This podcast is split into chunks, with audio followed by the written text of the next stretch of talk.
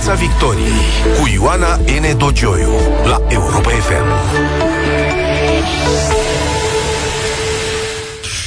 Bine v-am găsit în Piața Victoriei. În această seară despre două arme neconvenționale, le-aș numi, din plin implicate în noul război rece dintre Rusia și Occident, deci inclusiv în România. Petrolul și gazul. Invitatul meu în această seară este domnul Dumitru Chisăliță, lector universitar și președintele Asociației Energie Inteligentă. Inteligentă. Bună seara, domnule Dumitru Chisăliță. Bine ați venit Bună la Europa. Seara. Bună seara, bine v-am găsit. Domnule Chisăliță, ce s-a întâmplat ieri în uh, benzinării? Care e explicația acelui autentic asalt cu rezervoare, canistre, damigene, tomberoane, am văzut și pungi dat la benzinării? Da, eu aș împărți discuția în două aspecte. De circa două săptămâni, odată cu începerea activităților uh, combatante din Ucraina, am văzut diverse abordări pe piața europeană în special, care uh, s-au rostogolit și care au avut efect asupra pieții. Aș menționa aici un element foarte important care s-a întâmplat săptămâna trecută, atunci când mai multe anunțuri venite din diverse direcții arătau că Europa a rămas fără gaze prin oprirea conductei Yamal. Conducta nu s-a oprit, gazele au curs bine mersi, dar efectul a fost o creștere cu 18% a prețurilor pe bursele europene.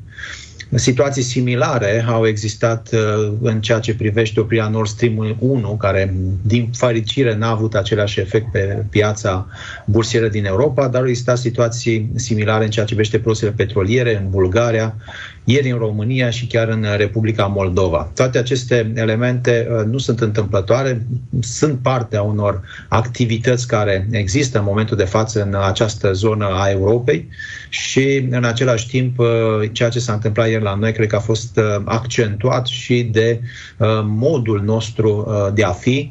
Rețelele informale care există în România a făcut ca într-un mod foarte, foarte repede, în doar câteva zeci de ore, de la o poză, de la la câteva uh, vorbe, de la câteva telefoane, de la câteva zvonuri, să se creeze o întreagă isterie, isterie care s-a manifestat în uh, ceea ce am văzut cu toții aseară, blocarea orașelor și în același timp niște achiziții masive de produse petroliere. Deci îmi spuneți că a fost Înțeleg eu din ce îmi spuneți că a fost o parte, un act dintr-un război hibrid pe care îl ducem. Cel puțin parțial putem să vorbim de acest lucru. Probabil că au fost și anumite interese economice, probabil că a fost și o anumită speculă, probabil că a fost și o amplificare mai mare decât s-a produs, de exemplu, în Bulgaria pe aceeași linie, dar uh, sigur nu putem să, evident, să evităm acest, acest aspect, mai ales în acest context pe care vi l-am spus al diverselor activități de acest gen din ultimele două săptămâni.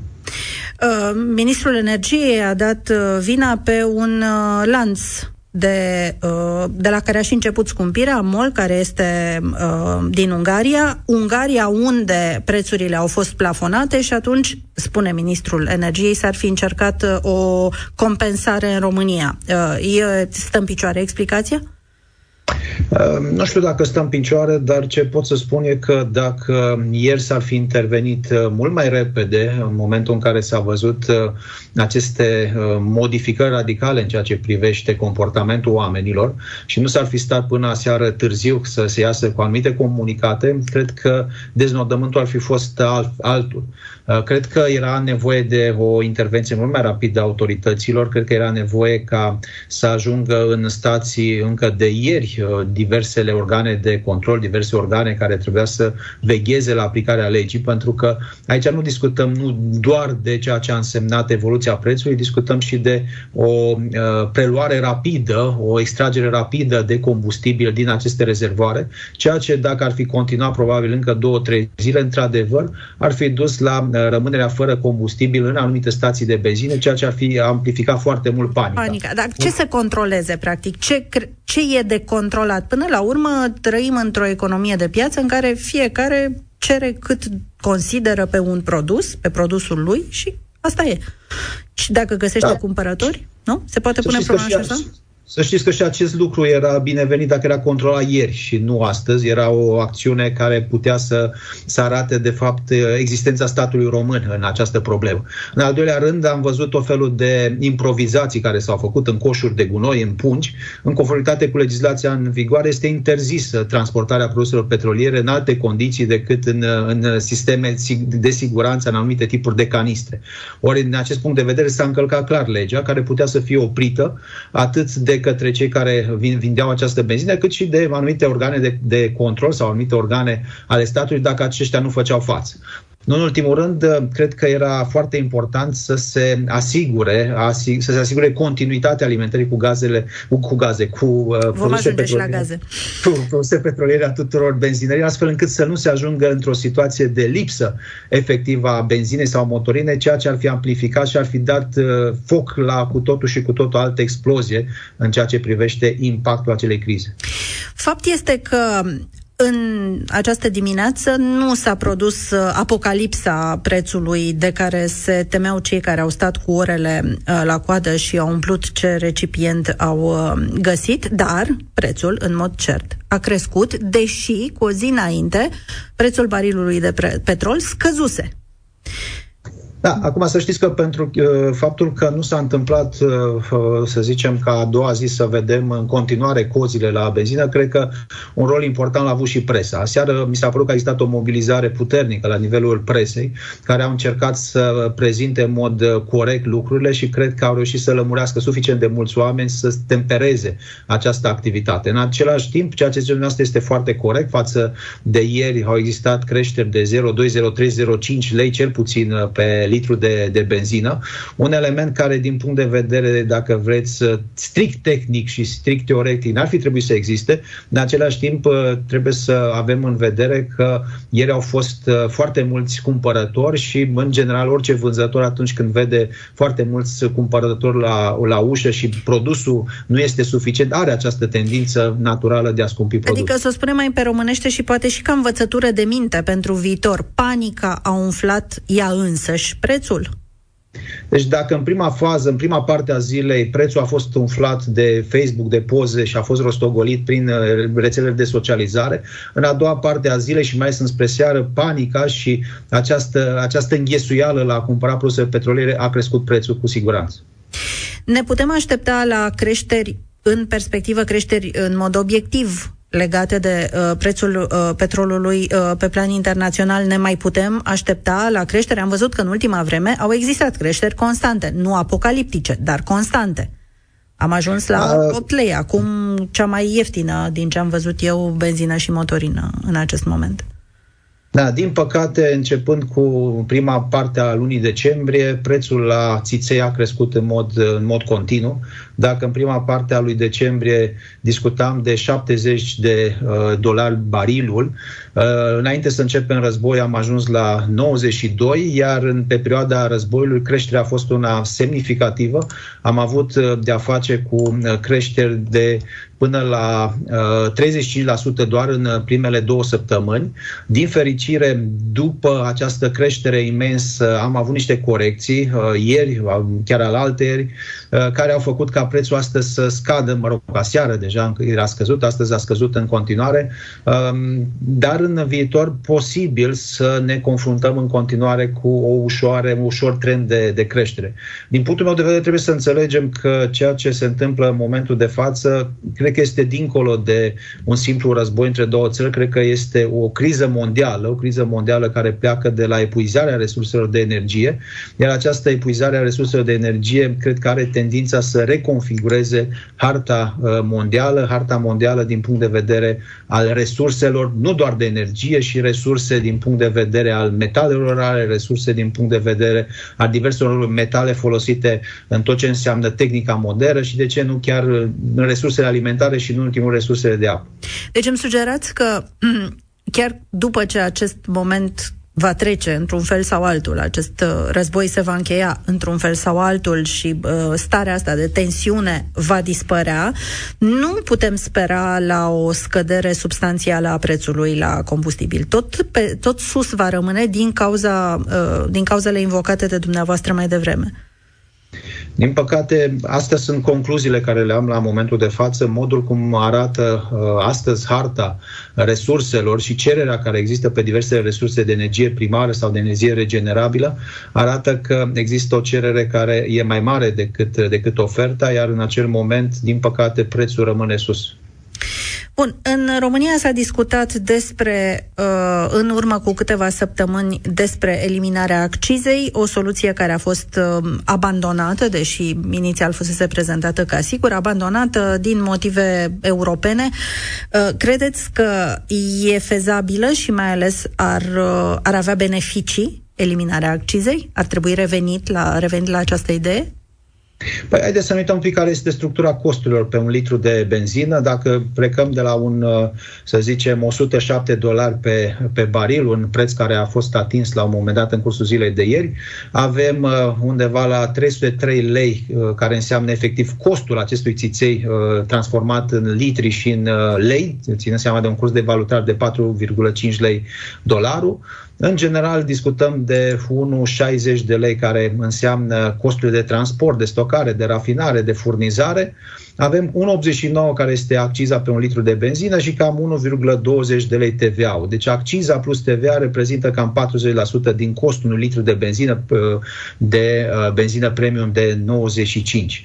Uh, deci în momentul în care aceste două taxe care în momentul de față sunt încasate la bugetul de stat ar fi diminuate, reduse sau eliminate, discutăm de fapt de o reducere cu numai bine de 40% uh, a prețului final, adică să zicem prin absurd dacă am elimina aceste taxe, uh, litru de benzină astăzi care este 7,65, 7,90, 8,02 ar fi undeva la jumătate.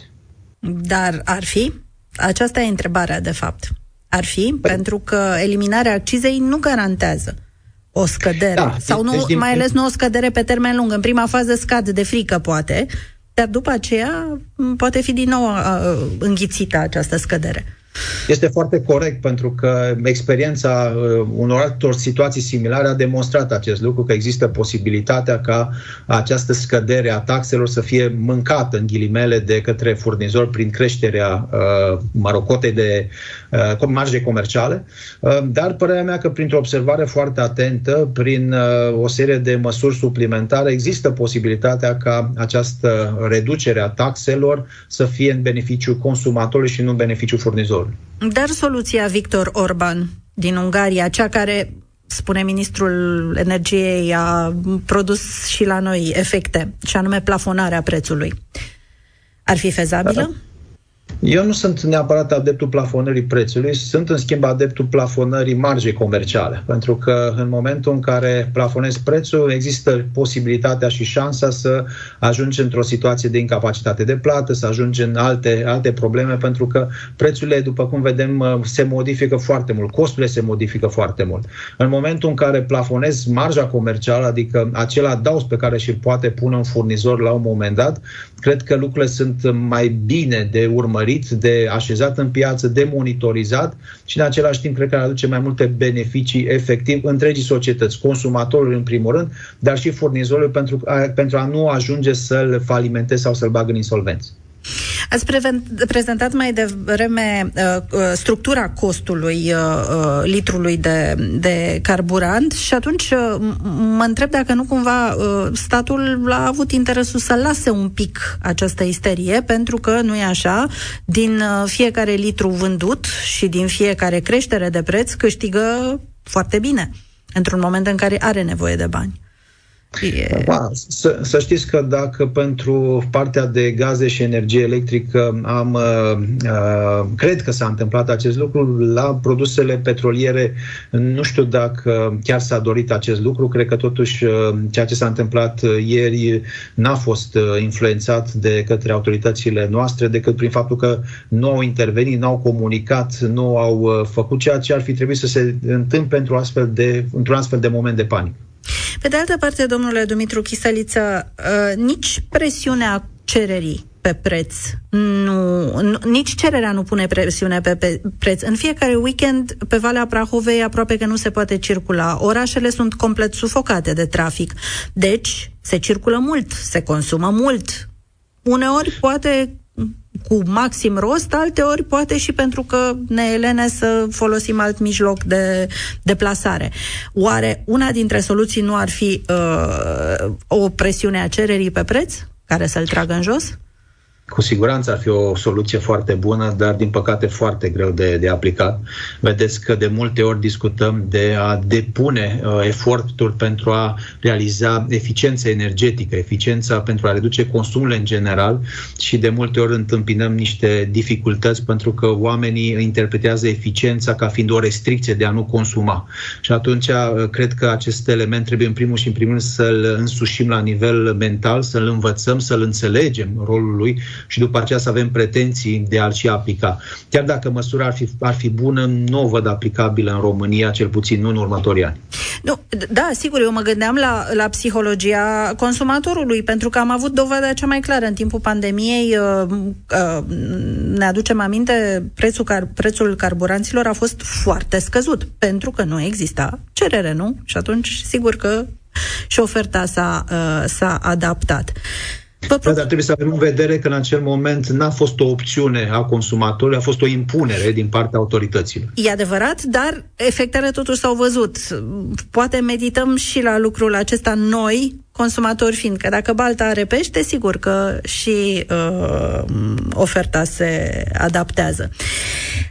Vă propun uh, să trecem la cea de-a doua, ceea ce am numit la începutul uh, emisiunii armă uh, neconvențională, și anume gazul. Uh, cu puțin timp înainte de emisiune, într-o discuție pe care o aveam, mi-ați spus așa, Europa mai are o lună la dispoziție, după care începe adevăratul război al gazelor.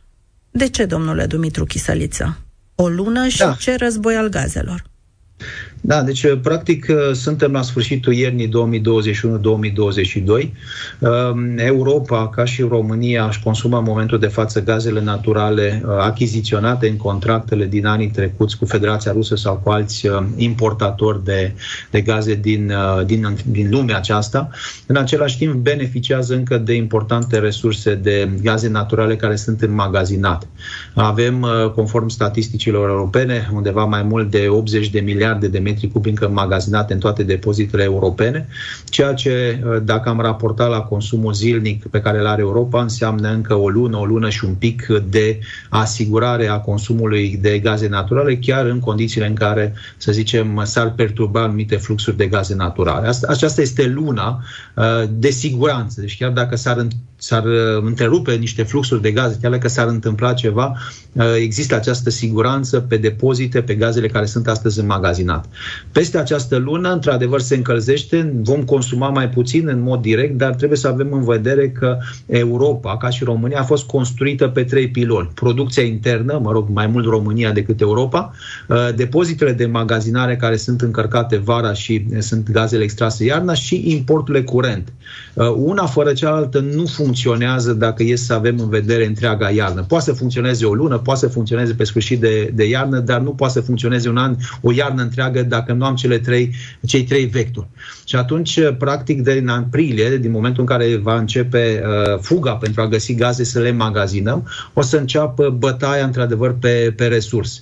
Uh, trebuie să avem în vedere că și anul trecut a existat o astfel de, de bătaie, pentru că dacă 20 de ani Federația Rusă în fiecare vară venea și spunea așa numitele gaze de vară pe piață, care erau în general gaze mai ieftine decât gazele care erau în contractele directe, anul trecut Federația Rusă a pus foarte puține gaze de vară pe piață, ceea ce a și făcut ca la sfârșitul uh, verii trecute să avem mai puține gaze înmagazinate decât era în mod normal, pentru că cam două luni de zile toată lumea a așteptat aceste gaze naturale și abia când au văzut că nu vin undeva în vară, au început să caute alte surse de gaze, momentul care a și determinat creșterea prețului la nivel european pentru gazele naturale. Exact același element mă aștept să se întâmple și anul acesta, să fie o bătaie pentru a găsi gaze ca să umplem uh, depozitele de magazinare la nivelul Europei și, bineînțeles, la nivelul României și atunci, practic, bătălia va începe după luna aprilie, dar apogeul, bineînțeles, va fi în iarna viitoare. În acest moment, România are prețul plafonat până la, la 1 aprilie în mod legal ar trebui să urmeze o ordonanță de urgență uh, de prelungire. Costul uh, este costul acestor plafonări este foarte mare și uh, vă pun o întrebare în oglindă cu uh, cea în cazul uh, uh, structurii de preț de la, de la carburanți. Acest cost pe care îl plătește bugetul prin plafonare este compensat de încasările suplimentare din TVA și accize sau nu? Uh, este compensat uh, din încasările suplimentare, bineînțeles nu, nu neapărat în aceeași lună sau în același moment, dar uh, ținând seama de încasările care se fac la nivelul unui an de zile, ținând seama de creșterile de preț care au existat în ultima perioadă, există posibilitatea ca din ceea ce încasăm suplimentar, să zicem cu ghilimele de rigoare, să acoperim uh, plafon, diferențele de plafonare pe care statul trebuie să le plătească de fapt furnizorii. Pentru că trăim într-un moment, este ceea ce vă aduceți aminte că autoritățile, mi se pare că chiar Sergei uh, Lavrov, dacă nu mă înșel, spunea la începutul războiului din Ucraina, la primele sancțiuni, bun venit în lumea în care Europa Occidentală va plăti uh, 2000 de dolari pe metrul cub de uh, gaze. S-a ajuns la mai mult decât atât. Prețul da, este da, a fost, complet... A fost, uh, uh a fost Medvedev, a fost Medvedev, fost, așa, nu fostul președinte da, al da, Rusiei da, care a venit Medvedev. cu acest avertisment. E adevărat, la foarte scurt timp, deci n-au trecut 10 zile și uh, s-a depășit acest plafon pe care îl dânsul a previzionat, dar trebuie să spun că această depășire a fost susținută de acele fake news-uri de care vorbeam. Deci faptul că s-au aruncat pe piață tot felul de sperietori, că se oprește gazoduct acela, că nu mai curge, că se întâmplă, toate aceste elemente au făcut ca în primele zile după declanșarea conflictului din Ucraina uh, prețul gazelor naturale să crească extrem, extrem de mult și atunci cumva uh, cred că a existat uh, o manipulare sau, mă, mă rog, cel puțin o influențare a pieței prin, această, prin aceste aruncări pe, în zona de, de media concomitent, probabil, cu anumite acțiuni care s-au desfășurat efectiv în piață, pentru că trebuie să, luăm în, să avem în vedere că există foarte mulți jucători care sunt foarte interesați să crească acest preț. Nu vorbim doar de Federația Rusă, vorbim chiar de trader care au avantaj ca prețul gazelor naturale, prețul celelalte produse energie să fie cât mai mari, pentru că în, acest, în acel moment câștigă cel mai mult. De unde spuneați că trebuie începe bătălia pentru umplerea depozitelor? De unde? Ce vă așteptați? Federația Rusă e puțin probabil să mai uh, practice gazul de vară, nu? Se vorbește, situația este foarte complicată în acest moment și nu știm cât va dura războiul și cum vor decurge relațiile comerciale. De unde se poate face această umplere a depozitelor în acest moment? Acum, trebuie să avem în vedere că majoritatea țărilor din Europa au contracte pe termen lung cu uh, Federația Rusă. Deci, exceptând România, uh, Moldova, cam tot ce există stat european, de la Italia, Franța, Germania, Ungaria, Polonia, chiar Bulgaria, au contracte pe termen lung. Aceste contracte pe termen lung au livrări inclusiv pe timpul verii. Deci, uh, practic, există o anumită cantitate care, în confruntate cu contractele, este disponibilă și care, practic, uh, poate să fie condusă, să fie înmagazinată începând cu aprilie.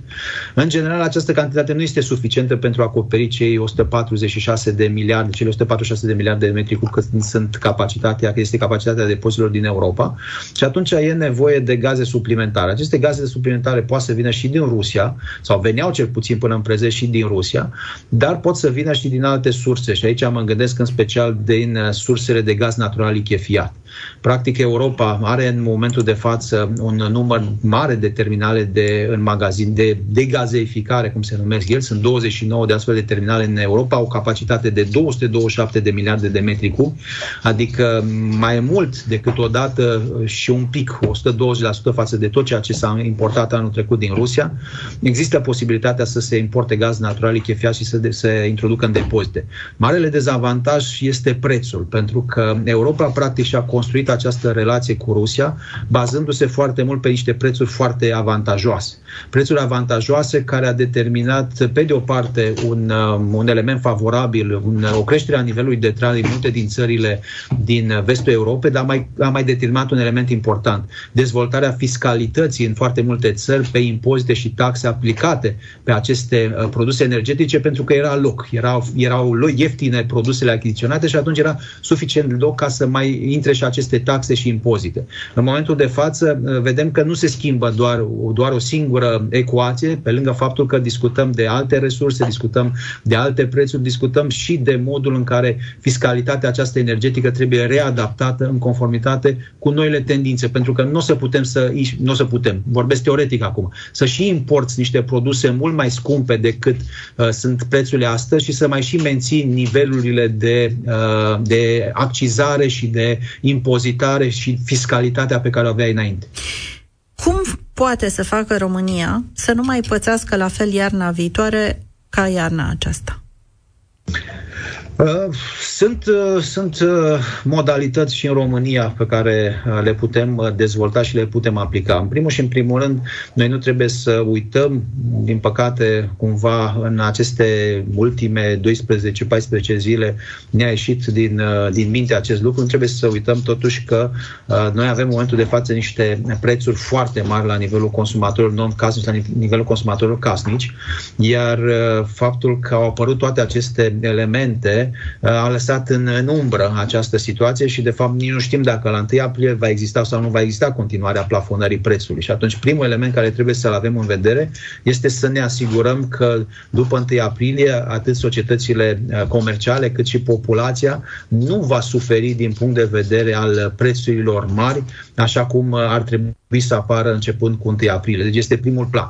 După care aș împărți discuția din punct de vedere al asigurării cu gaze naturale în două mari părți. Pe termen foarte scurt, ceea ce înseamnă vara 2022 și iarna 2022-2023 și pe termen lung și le-aș discuta uh, separat. Vă rog. Că, din păcate, în spațiu public de foarte multe ori se amestecă lucrurile și atunci uh, cumva ne facem niște speranțe foarte mari, dar speranțele acelea nu pot să fie sub nicio formă atinse în această, în această vară, așa cum sunt gazele din Marea Neagră. De obicei, cam orice discuție începe în România atunci când discutăm de uh, independență sau de reducerea gradului de dependență, începem cu Marea Neagră, cu Neptun Deep. Din păcate, aceste uh, exploatări sunt exploatări care, datorită faptului că nu le-am făcut atunci când uh, trebuia să le facem, respectiv să începem exploatarea în 2018, uh, nu vom avea aceste gaze probabil din Neptun din mai repede de 5-6 ani de zile. Și atunci degeaba ne propune să fim dependențe, să fim independențe energetice sau mai puțin dependențe energetice peste 6-7 ani, că noi trebuie să trecem, să trecem. acest an în prima fază. Uh, ce am putea totuși să facem pe, pe termen scurt? Uh, mă ajuce la câteva elemente. Noi, la nivelul asociației, am făcut un plan de 20 de măsuri pe termen scurt care pot să ne ajute să, trecem, să trecem iarna următoare. În primul și în primul rând, m-aș duce la un element foarte important. Uh, gazele care în momentul de față pot să fie extrase din Marea Neagră, în special din apele de mică adâncime. Sunt uh, gaze care au fost um, dezvoltate de Black Sea Oil and Gas și care, uh, practic, în momentul de față, dacă se înlătură niște divergențe care există în momentul de față, ar putea să curgă foarte, foarte repede. Da, dar Marea Neagră acum este foarte problematică. Deci aici lucrările sunt închise. Practic gazele sunt pe, pe țărmul românesc, trebuie doar să se mai finalizeze niște lucrări acolo și atunci gazele ar putea efectiv să curgă. Nu, uh-huh. nu există necesitatea ca în momentul de față să mergem să forăm, să zicem, în, în Marea Neagră, în această zonă pe care o deține Black Sea Oil and Gas. Deci ar fi primul element pe care l-aș vedea uh, de luat în considerare. Nu, uh, nu în ultimul rând, m-aș gândi la o serie de uh, zăcăminte pe care noi le avem în momentul de față și care ar putea să fie stimulate stimulate pentru a aduce un aport suplimentar uh, de gaze naturale. Un alt aspect important este legat de faptul că noi am putea să uh, scoatem, cel puțin pentru anul acesta, uh, producerea de energie electrică cu gaze naturale, pentru că am putea să folosim aceste gaze naturale pentru a ne asigura consumul de gaze naturale și a folosi alte resurse, inclusiv cărbunele, pentru a produce energie electrică anul acesta și în iarna viitoare, astfel disponibilizând aceste gaze naturale care astăzi sunt conduse și folosite folosite în uh, producerea de energie electrice, energie electrică.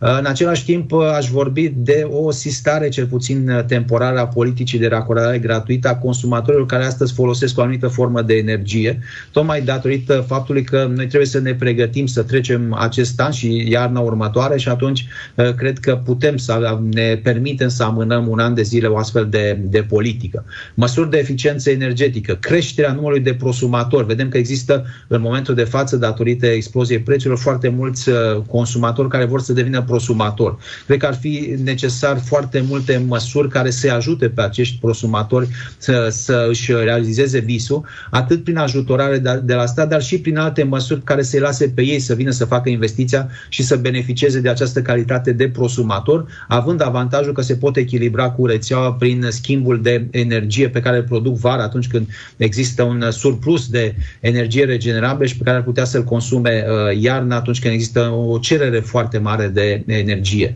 Există de asemenea uh, necesitatea de a elimina anumite bariere care astăzi uh, există, fie de natură legislativă, fie de natură fiscală și care fac ca anumite zăcăminte, fie zăcăminte noi, fie zăcăminte care se găsesc la adâncimi mari, să nu fie exploatate în momentul de față sau, mă rog, chiar dacă au fost concesionate, să fie întârziate în exploatare și toate acestea cred că pot să fie uh, modificate și rezolvate prin ceea ce înseamnă niște modificări legislative.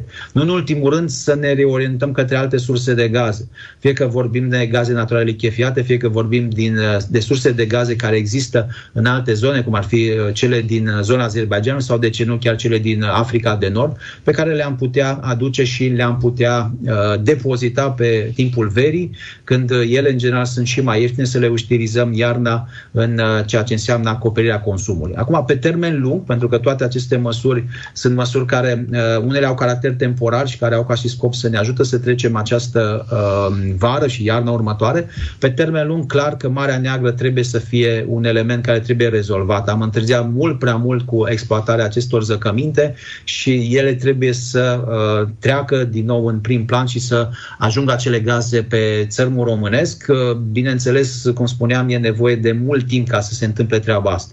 Nu, nu în ultimul rând, noi runde de concesiune, practic, în România de foarte mult timp nu s-au mai pus uh, în, uh, spre concesiune, nu s-au mai ofertat uh, noi perimetre în care uh, anumite firme să vină să le concesioneze și să încerce să găsească noi resurse de, de gaze naturale.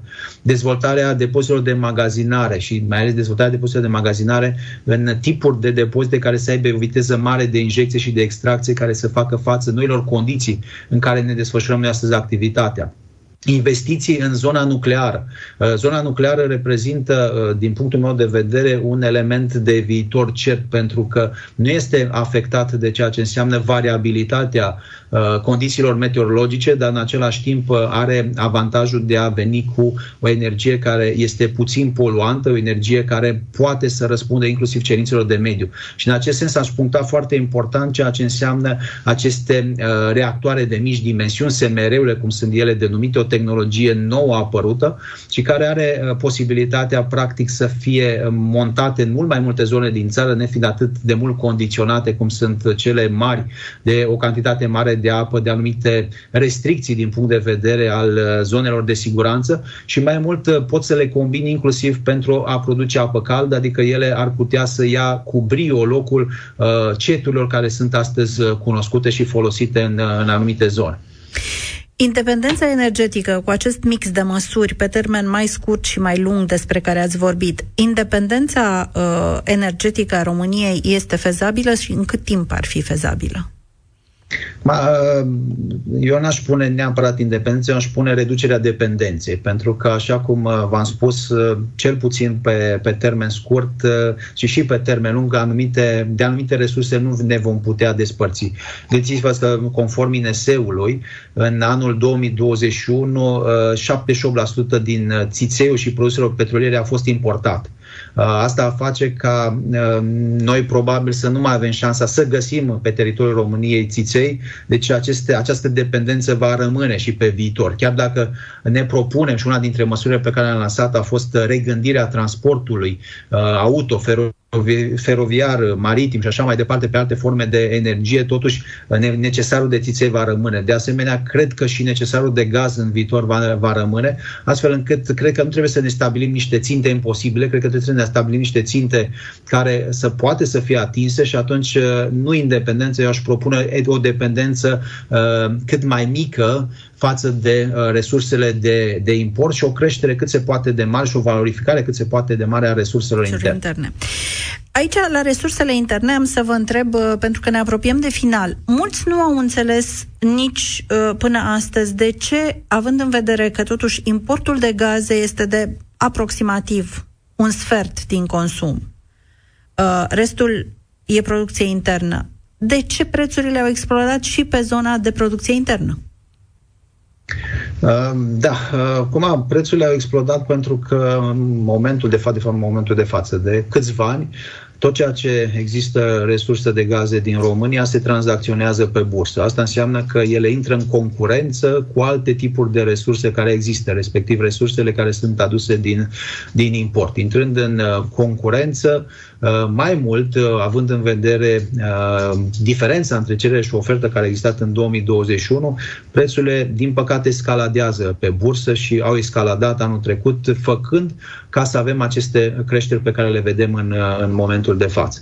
În același timp, este un, un element uh, foarte important și anume, uh, noi nu avem niște uh, referințe foarte exacte și foarte corecte, pentru că în afară de bursa română de mărfuri, unde vedem ceea ce se tranzacționează astăzi, iar ceea ce se tranzacționează astăzi nu înseamnă neapărat prețul mediu al resursei de astăzi, este strict numai ce s-a vândut astăzi, noi nu avem această medie ponderată în, în timp real, în timp timp util și atunci de foarte multe ori uh, confundăm ceea ce s-a tranzacționat astăzi sau ceea ce s-a tranzacționat pe PZU ca fiind uh, prețul cu care se vând uh, produsele din intern sau din import. În realitate, prețul cu care se vând aceste produse este mult mai mic, doar că, încă o dată, lipsa acestor sisteme de informare de multe ori ne, ne induce în eroare. Ca să vă dau un exemplu, astăzi, dacă ne uităm pe Bursa Română de Mărfuri, prețul cu care s-a vândut energie electrică este undeva la 800 și ceva ceva de uh, lei megavatul, în condițiile în care astăzi prețul mediu, ținând seama de toate tranzacțiile medii ponderate care s-au făcut, nu depășește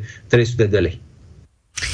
Am înțeles. Vă mulțumesc mult, domnule Dumitru Chisăliță, președinte Asociației Energie Inteligentă, pentru că ați fost în această seară la Europa FM. Sper că am uh, înțeles cu toții ceva mai mult. Sper că suntem mai vaccinați după această seară împotriva unor uh, atacuri speculative și atacuri de panică.